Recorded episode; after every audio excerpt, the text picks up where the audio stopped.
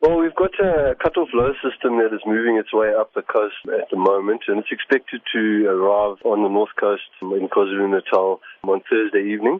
Very strong winds and supposedly very large swell conditions. Wave sizes and possibly in excess of three meters. Very big surf like this can damage and, and dislodge the shark safety gear. So we're going to be removing the shark safety gear instead of losing it or having it damaged basically beyond repair. We'll be removing it until such time as the bad seas have, have dissipated, and then we will replace it, which will probably be, I would imagine, hopefully by Monday next week.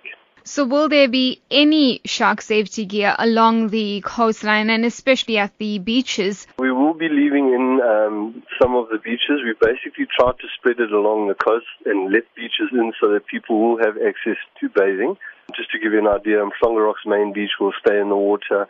The beaches between Shaka and South Beach will be in the water in Durban. And Toti will be in, Margate will be in. So there are beaches, but um, you know most of the beaches will be removed so we can uh, minimize any loss or damage. And then with rough sea conditions, how would you advise bathers, surfers as well, to um to take note of this and heed the messages from lifeguards in particular? Anyone um, going down to the beaches, depending on how rough it does get, but obviously if it's it's really miserable rough conditions, then uh, people should listen to the lifesavers and the lifesavers will advise them accordingly. And would you say this type of activity at sea is normal for this time of the year? Well, Yes, it's, it's with the onset of winter.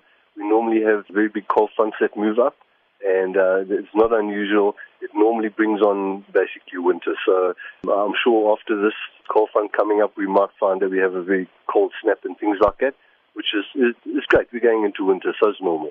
And let me ask that question, of course. Sardine lovers are asking, what's the possibility this year? Well, we've had two very bleak years, so I'm quietly positive about this year. Um, the last flight we did down to East London, which was a week and a half ago, was very quiet, but it's what we expect for this time of the year.